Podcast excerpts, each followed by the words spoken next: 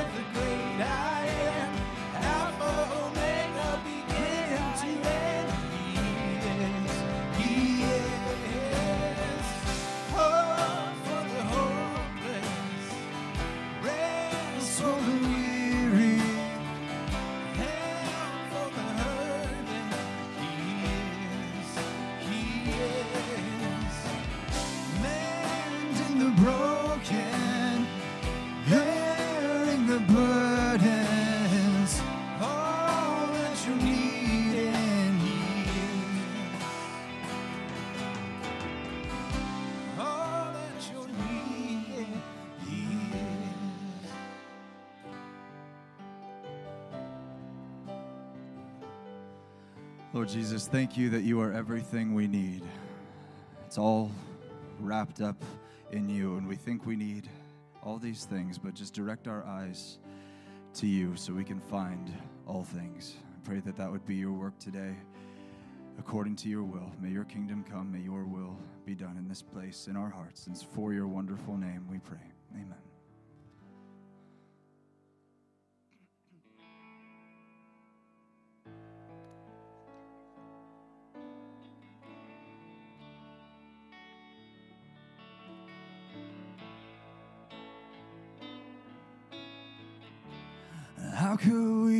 We recount the ways that you have multiplied our faith? The wisdom of your ways, the currents of your grace expressed in every moment the longing of our souls, in the darkness where we go. You are there, you are love, you are all together good. In the weakness of our faith, in the silence where we wait, you are here, you're enough, you are all together good. Through our joys and in our griefs, you have led us to believe the wisdom of your ways, the currents of your grace express our only hope for all our days.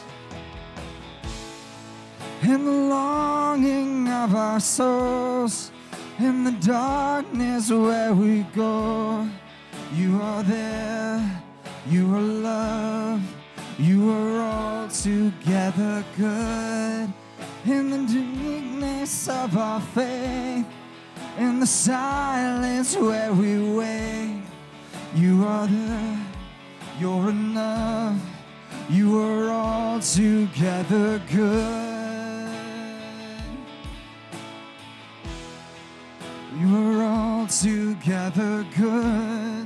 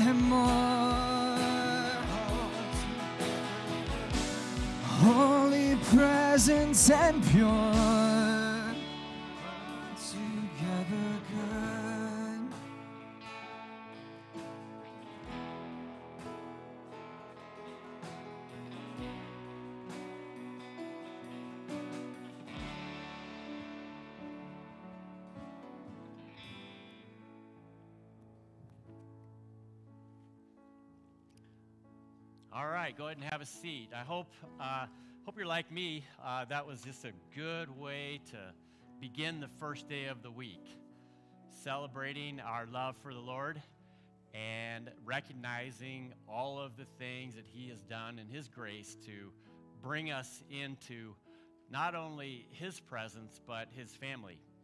And there's so much about living in that vital relationship with Him and with each other uh, that we've been exploring in the book of Philippians, which I've been very excited to kind of go through that with you. And so grateful for Matt, who did fantastic job last week. Lots of takeaways there. Uh, appreciated that a lot. And um, and, and so uh, we're gonna we're gonna kind of round the bend here, and we're gonna be probably just two more messages in here, this one and the next one, and then we're done with Philippians, and we're to hike back uh, into some other territory that will uh, eventually get us back to Luke. Uh, so I wanted to say a couple of things by way of announcement. Uh, one of them is we are uh, thinking a lot about Advent around here because we're almost there. Uh, Christmas tree decorations are coming out a little bit ahead of the game in my book. I'm a Thanksgiving celebration person, everything in its own time. Uh, but after that, we know what happens. And in our church, we do Advent, which is the annual rhythm of anticipation uh, of the coming of Jesus. And uh, we put together an Advent devotional guide. And this is going to correspond with the message series and then ultimately uh, Christmas Eve, which will be on a Friday this year. Uh, it will be just sort of a culmination of everything. So you got to read this to get there. This is part of the journey. So these are free. Uh, they're in the back uh, if you want a hard copy, and uh, you can also contact the office or get online and, uh, and, and get one that's a digital version uh, if that's the way you like to go. But very excited about Advent this year. Um, it's just nice to be able to do something kind of normal. It's you know about two years since a lot of things have happened, and it's just good to get back in the groove again, isn't it? Well, I also wanted to um, ask if there was anything you guys had on your hearts this morning that we can either be praying about for one another or we can uh, lift up uh, in a word of praise. Anyone have anything that's um, burden that you brought in? Rachel? Um, I did talk to Rachel Tice. She went through her surgery. Everything went okay, so now she's in the rehab. Oh, good, good. Glad to hear that. You, you've had the exact same experience, haven't you? Yeah, I'm glad that you're a voice in her world. Yeah, okay. A- anybody else? Pat?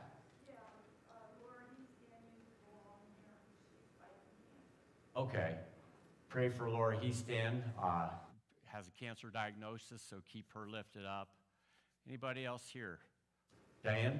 My son-in-law, Alan Butler, had uh, surgery for both cancer of the prostate and uh, hernia um, day before yesterday, and the insurance refused to keep him more than 24 hours. They sent him home with a catheter and Oh, my goodness. all of that. Yeah. He just really, he and his wife both need prayer until he recovers. Okay, so your son-in-law, Alan Butler, recovering from cancer surgery. Keep him lifted up because obviously it's a little bumpy going back home again. Yeah. Okay. Peg's all right if I mention you and our prayer concerns. Just keep you lifted up. I know you have had a cancer diagnosis and it's obviously a little, a little overwhelming. So keep Peg lifted up as well. All right. Yeah, Diane.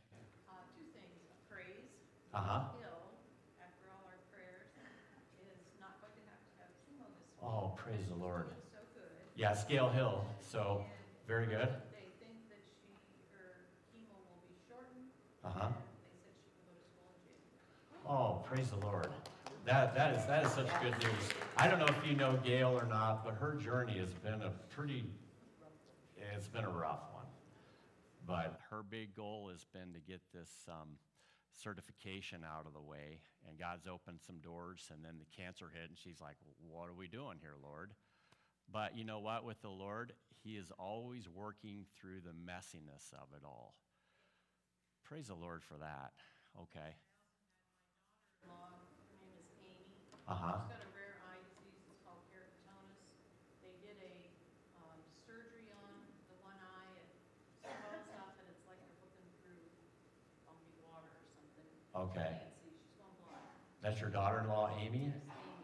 And Okay. She um, had surgery on it. It's a surgery that's not actually approved by the FDA because there's nothing else they can do. This doctor Wow. travels all over the United States to do it. Yeah. And we don't think it was really effective. Mm-hmm. And so the other eye has gotten bad now, so she's basically going blind. Okay. So we, and the other doctor, she checked with Cleveland Clinic, nobody wants to see her because she had the surgery done. So we really need to pray for her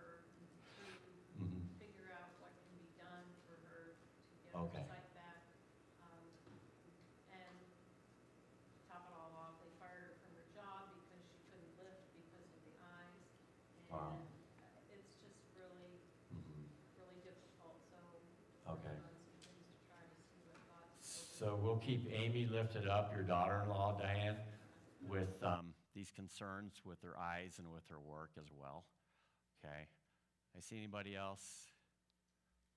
All right. I don't mean to slight anybody if, if I miss you.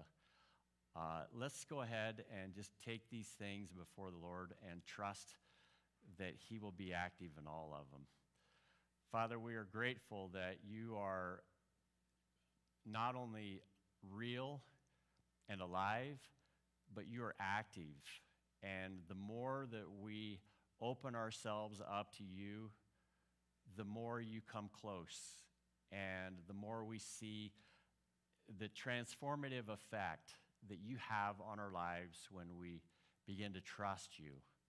And know that you have a way of working things together for good, even in the worst possible situation, because you know the beginning from the end and you see clearly our burdens, but you also see where you're going with each of our lives. And we thank you, Father, that when we feel alone and afraid and overwhelmed, that you are not far. And we're grateful that as we take all of the concerns that we've mentioned this morning and we just bundle them and bring them before your throne and lay them at your feet, we trust, Father, that you will help everyone with the needs and the concerns that they anxiously bring into this room.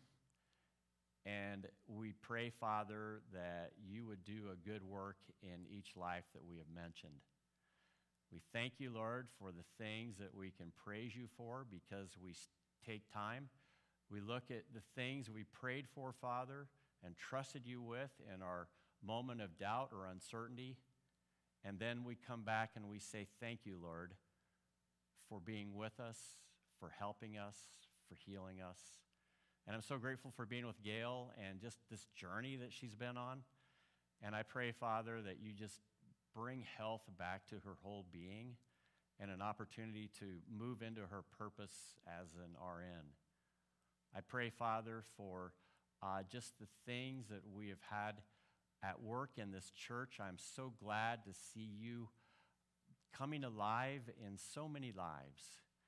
And I'm so grateful for the just the the activation of the spirit to be prepared for the opportunity as Matt shared uh, last week and was reiterated in our, in our Bible study the other night. Father, we do want to be open and aware to the opportunities that are in the moment where you have orchestrated things for so long and you're saying, Church, here it is. Help us to have eyes to see what you see. Thank you, Father, for this Friends giving that we're able to, to host today and the Thanksgiving uh, uh, um, spread that we're going to be doing on Thursday, and just grateful for all of the enthusiasm that we've had for that. And just the things coming up regarding Advent and how that calibrates our hearts and our minds for being uh, in a state of anticipation for the birth of your Son, fully aware that the incarnation of your Son in this world changes everything, and it's worthy of revisiting every year. So we pray for your blessing upon our church as we get aligned in heart and mind and spirit in the celebration of the birth of your Son and everything leading up to it.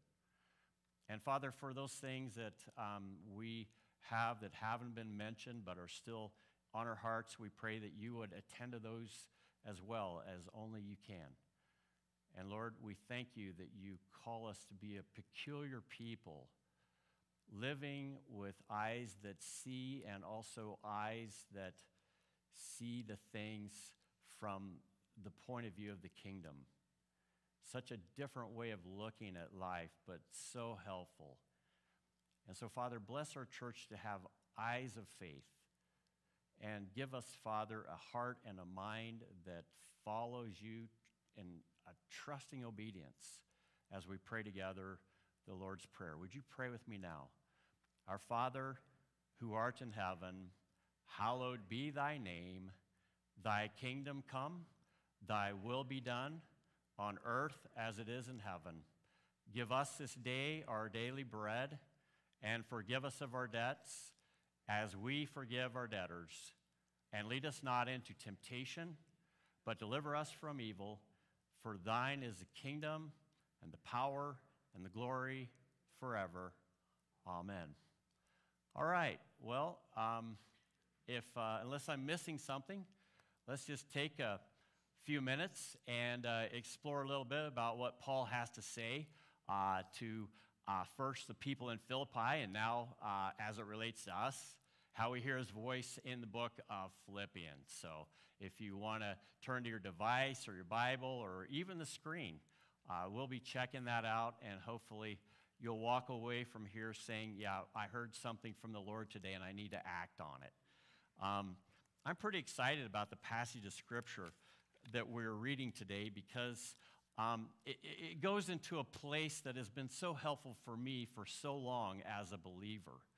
And there is so much about the way of life that we live in just the, the, the, the horizontal plane where we look at the challenges of the world, we look at the challenges of our country, we look at the struggles that we have in our community, and then we think about our own personal lives and how it is that in a world of so much turmoil and chaos and in a lot of ways, hopelessness, we have to have something that helps us to keep from going into a state of despair.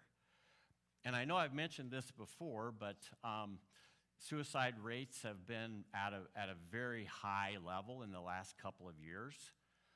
And we've heard the stories of people around us at young ages dying uh, in, in ways that are somehow connected to COVID. And we find ourselves not only uncertain and afraid, but also wondering is there a place that we can stand in that establishes our hope? And what's so interesting about that is the Apostle Paul had a host of similar concerns, not exactly the same as you and I bring into this room, but they, they have a lot to do with what Christians face when they try to live a life that is different from the script of the world. I mean, if, if you listen to the news every night, and you know they're saying this is bad and this is going to go off the rails and then next night it's a new story about how this is bad and how this is going to go off the rails well you listen to that long enough and then pretty soon you're like hmm it's all bad and it's all going off the rails what do you do? Well, there are other narratives about the things that are happening in the world that are not sourced in the news cycle. They're sourced rather in the story of the Bible. And what God is up to in all this stuff I just mentioned, and in your life, and in the struggles that you are going through, and in the things that are doubts and uncertainties, things that you are trying to resolve. God says, I get it. I get it more than you would ever know. And from his point of view, he had a vision for the way it should be. And the way it is now is not the way that vision was supposed to unfold. And when Paul is writing this letter, he says a lot of powerful things in the chapters leading up to this. But this is, for me, where the, the wheels hit the pavement. And he starts off by talking about a couple of women in the church. There's Euodia and Syntyche. I, don't know if that's how they pronounce it or not, but um, they're not in the room with us, so they won't be offended. But I do know this uh, if you were to translate roughly what those two names mean in English, Euodia means success, and Syntyche means fortune. So those are pretty cool names, right? Success and fortune. Parents are thinking, I'm going to call you success, so you better live up to your name. And then the other one is like, we're going to call you fortune, so you're lucky. And you know, I don't know if that was what they were thinking, but obviously there was a point in time where these women were disconnected from that larger story that we're talking about. And they were of a state of mind that we just got to make our way in this world and do the best that we can, but forces are working strongly against us. And then something happened that changed them. They heard the gospel. 21 times in this little book, Paul says the word gospel, so you can tell it's on his mind. These ladies benefited from it so well that they became active in their faith to a degree that they were labeled by Paul as co-workers and companions and people that are part of this group of friends that he has that are mentioned in his writings who as he does his work he knows he's not doing it alone. I mean in the book of romans for example at the end of it he mentions 29 people 10 of which are women. And he basically says this is my posse. You guys are helping me to get it done. And we got a couple of ladies here that are helping him to get it done, but obviously there's something going on that they're not aligned on. One's going this way and one's going the other way because he's saying, Yes, I ask you, also true companion, help these women who have labored side by side with me, language that he uses to talk about some pretty esteemed characters like Paul and Epaphroditus. He says, um, They've labored with me in the gospel together with Clement and the rest of my fellow workers whose names are in the book of life. And his concern is that there's a, there's a conflict going on between them of some sort. But here's the thing I don't think Paul's trying to embarrass them. It would be like saying, okay, Rachel, you and uh, Susie, come up here. You guys have a problem. We're just going to air it out in front of everybody. I mean, who wants that, right? Um, Paul actually never mentions the name of people that he's calling out or taking to the woodshed. Like in 1 Corinthians, for example, you know, you have this kind of sordid story about a guy crossing boundaries with his stepmom, and Paul calls him out. He doesn't mention his name. He doesn't say, oh, I'll just make up a person. George over here, hey, George, we're just going to embarrass you in front of everybody. Step up your game. George would probably never come back to church ever again. But he just says, You know that dude. And the only person that Paul has ever sort of called out publicly, he does mention in Galatians, and that's Peter, who should really, really, really, really, really know better. So the thought on this is their issue isn't so much, well, Rachel and Susie, well, they had a tiff. And now they're taking sides. Now there's gossip and words being exchanged. The belief is Rachel's saying we need to do the gospel this way, and Susie's saying, no, we need to do it this way. And it really is a question of strategy. Are you agreed on what you want to accomplish together in the strategy? You know, and we do that every time we plan something. You know, we go through a process, God's given us a vision, and then we kind of get together with some people and we start cooperating on it come up with a plan, a strategy, and then, you know, go through the process of, hopefully with the Lord's enabling, making it happen. And somewhere in that breakdown, these two gals were saying, we're doing it this way, and the other one's saying, no, we're doing it that way. That's why alignment is so important in this book. He's saying, you know, be of the same mind. I mean, that's a word he uses 10 times here.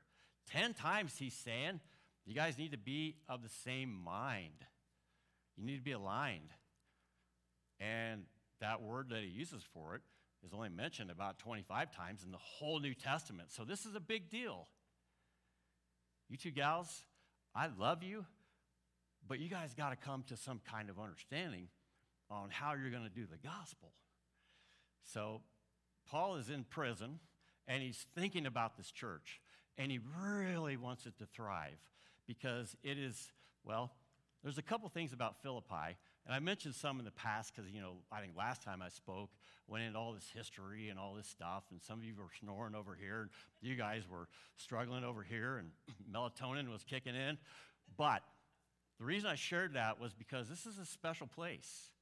Um, there's a lot of history here that um, feeds into where this community was at on the Roman Empire map. And, and it had a lot of very high functioning people that extremely bright, able, and could get things done. And Paul says, I'm going to start there with them, and then that's going to go out into the rest of the world. And people will hear that word I've mentioned 21 times the gospel, the gospel, the gospel.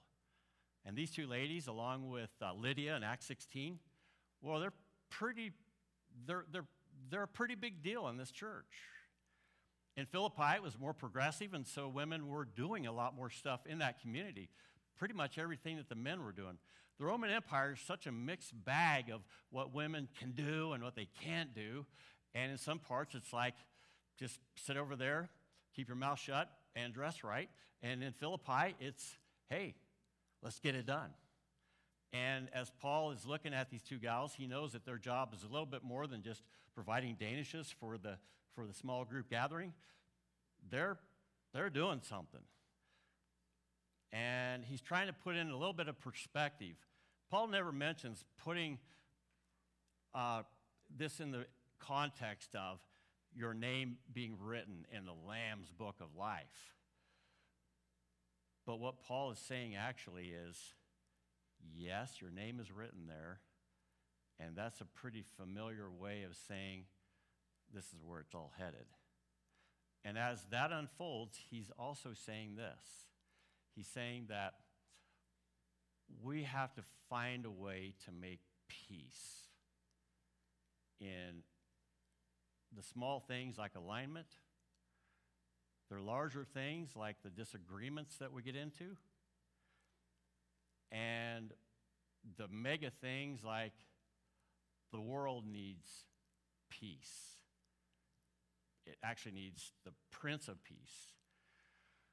And as I've read these passages for years, the one thing I've discovered is peace is the one thing that keeps us sane. It keeps us healthy. It keeps us in a state of thriving. Because the opposite of peace, you know, is chaos and turmoil, things that cause us to be preoccupied almost to a point where we're just in a state of fight or flight all the time because we're not sure. It's a word in the Bible that actually carries a lot of uh, a lot of power.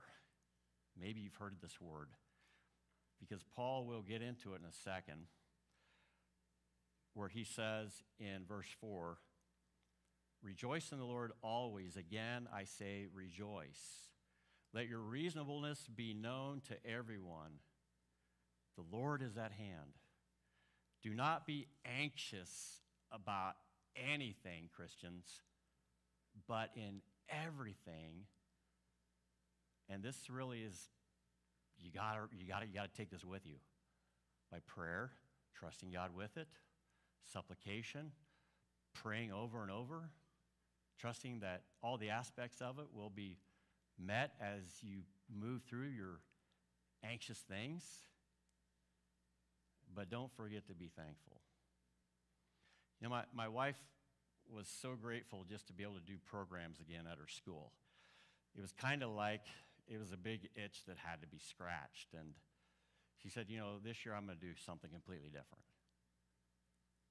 I want people to begin to understand in all the sniping and all the backbiting and all of the trolling that maybe we should look around and express some gratitude. So she retooled this whole program for the fourth graders around gratitude. And part of the buildup was they went and they did something for the community. Then they did something for the elderly with the kids. And then they came back and they did a program celebrating the things that they were able to do. They wrote thank yous to as many people as they, as they could think of. And I said to my wife, I said, you know, I don't think we're going to learn how to do this stuff over again because we've gotten into such a negative state about picking everything apart. We have to relearn again the sense of looking around and saying, oh, that's good, that's good, that's good. I'm grateful. I'm so glad you did that. I'm so glad they're there. And Paul says, you can never forget gratitude. It is part of the whole bundle. And he's telling them when you pray in your anxiety, when you give it to the Lord, something begins to happen. Well, I think rejoicing as he, as he started out, but he also says, um, and the peace of God, which surpasses all understanding, will be like a citadel around your heart and your minds in Christ. And I use that word intentionally because it doesn't take much, does it, to find your world disrupted.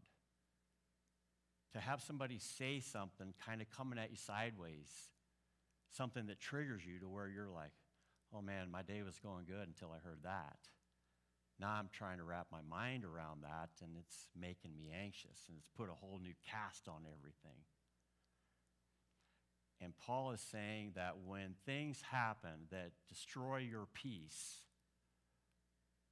there's a remedy. And if you're a Christian, you really, really need to know this remedy because peace is so much a part of the plan that God has for all of creation. And so I'm going to explore this first section a little bit by asking two questions. And the first one is well, what is the peace of God? Because Paul says it surpasses all understanding, which means that uh, can words carry the freight of, of it? Because you said it surpasses all understanding. Or is he saying something else? That is a peace that is not from this world. You know, the Romans said, we have guns, we have bullets, we have peace, right? Right? And Jesus said, we're not doing it that way. We're bringing it from heaven to earth, like we prayed in the Lord's Prayer. And then, how can I live it and live in it every day of the year? And I believe you can.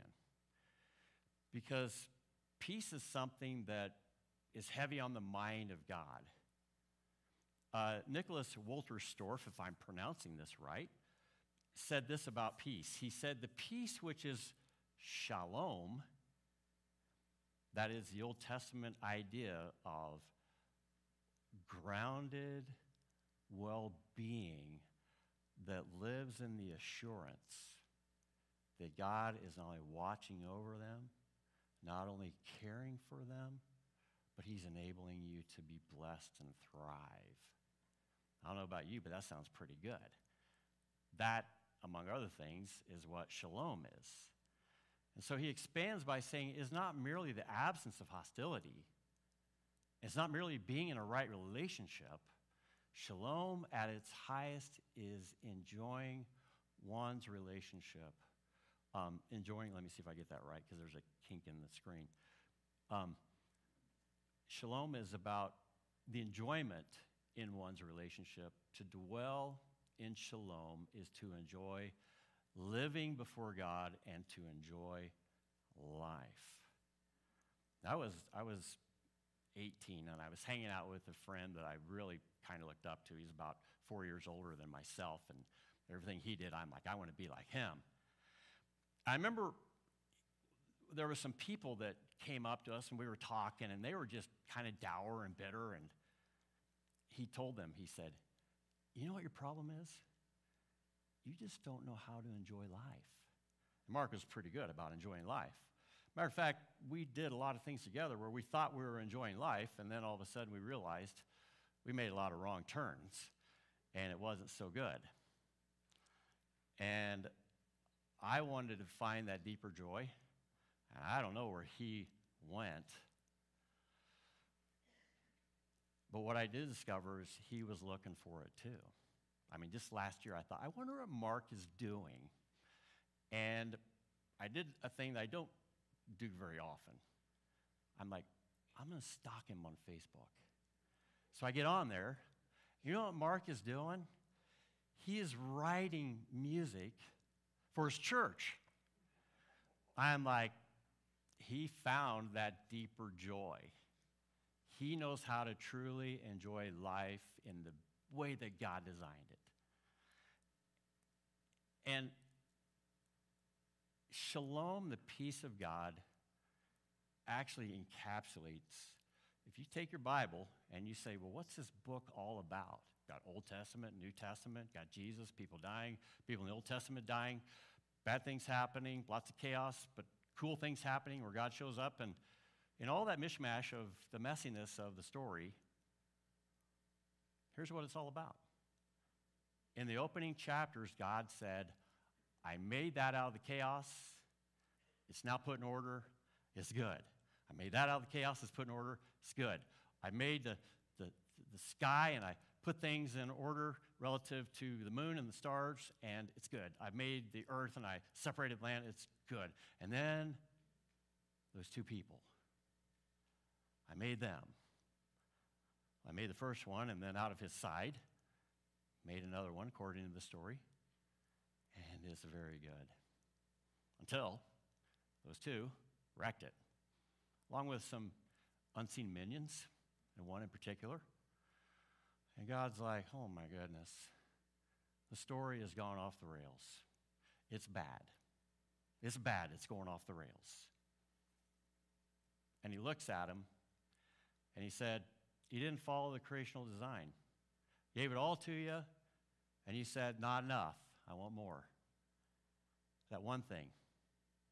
God said, That wasn't part of the agreement. You didn't stay within the boundaries that you racked it. So I'll tell you what, you made your choices, now your choices are going to make you. Adam, you work the ground now. Have fun. But I'll tell you what, it's not, the ground's not going to cooperate because you do not have peace with the ground anymore. And Eve, when you have a child, here's your choice how it's made you. It's going to be painful and it's going to be difficult. And for a very, very long time, about half the time, somebody would die. You made your choice. You think that's a good way to go? You think my design is not the way to go? Have at it. And of course, he looks at Lucifer and he says, You were with me in heaven. You should know better. So we're going to reduce you down even farther. And it's all pejorative language about when you try to design creation from the standpoint of the, of the very small mind of a human being and say, I want to do it my way, you quickly discover that your way has a lot of flaws. The engineering of it breaks down. It's kind of like the supply chain right now. It's kind of like trying to get some coffee at the store or at the, at the, at the food place. And they're like, it'll be 15, 20, 30 minutes before you get it. That kind of breakdown. God saw it and He said, The reason why it's not working is because it doesn't follow my creational design. But in time, God had a very, very, very long game. And he was just looking way out across the timeline and he said, But I'm bringing it back. I'm going to restore it because I know how much shalom means to them and to me and to us together and to the whole makeup of all of creation. I've seen it. I know it. I made it. And they don't get it. But I'm bringing it back. And when I do, well, the end of the book tells you what happens when he does. And it's beautiful language in the last two chapters of shalom completely and fully restored. And you may say, Pastor, that's a pretty grand vision.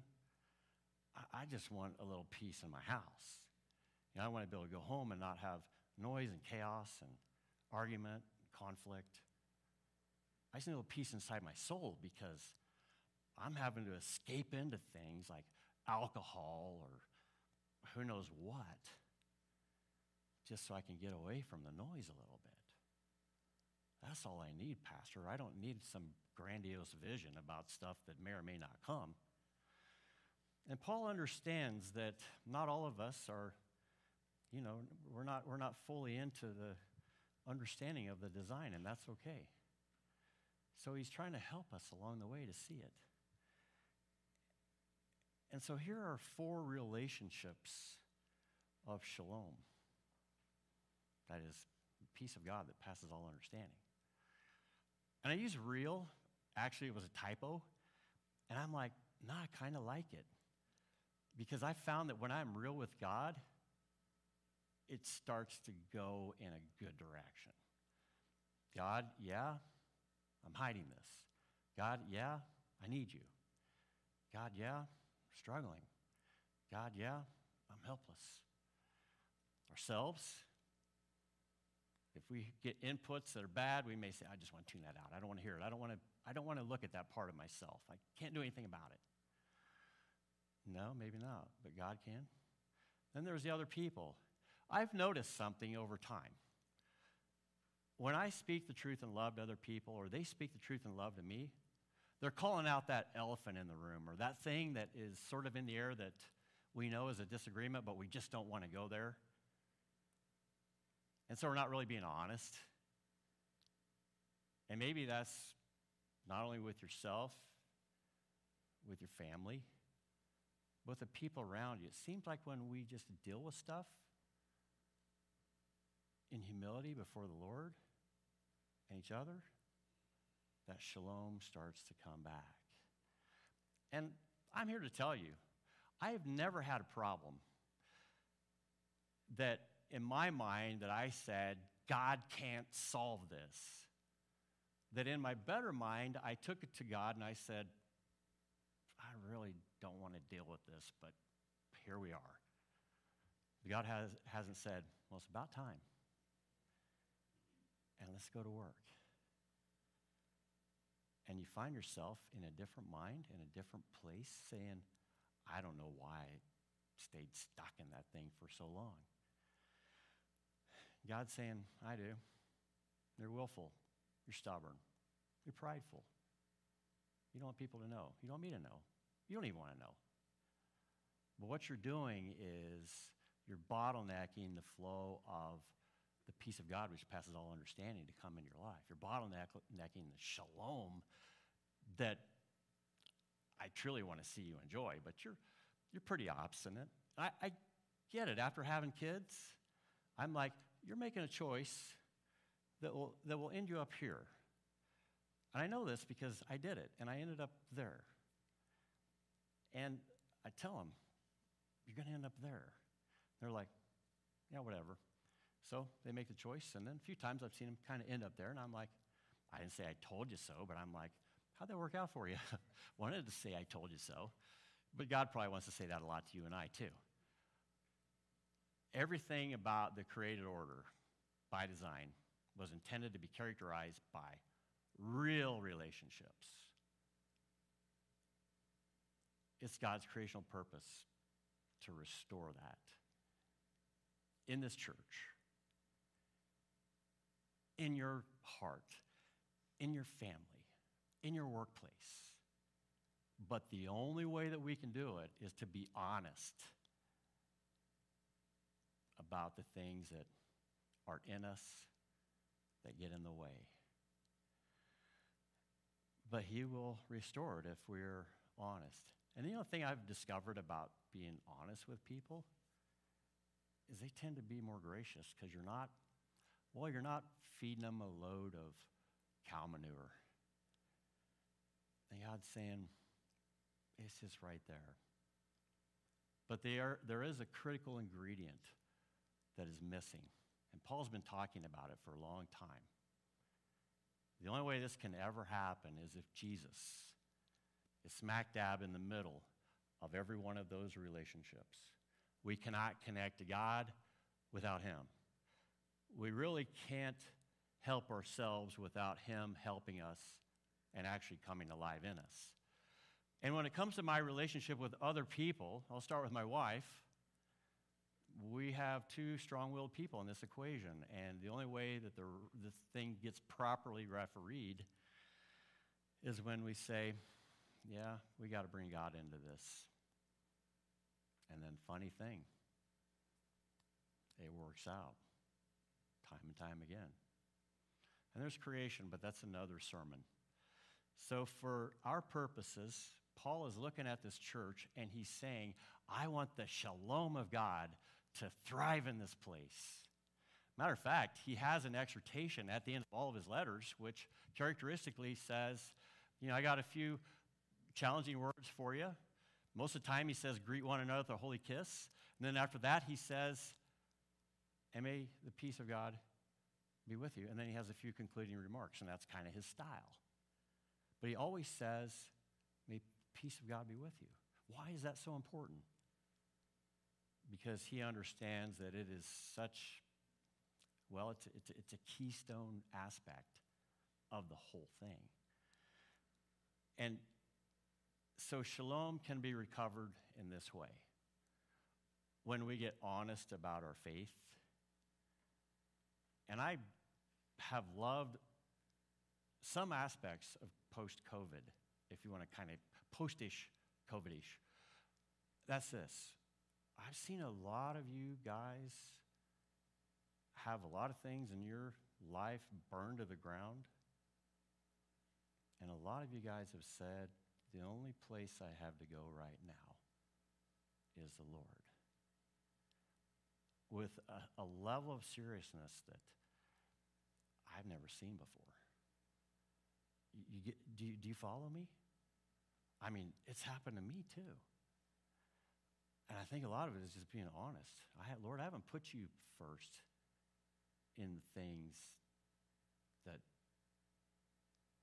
well, let's just leave it at that.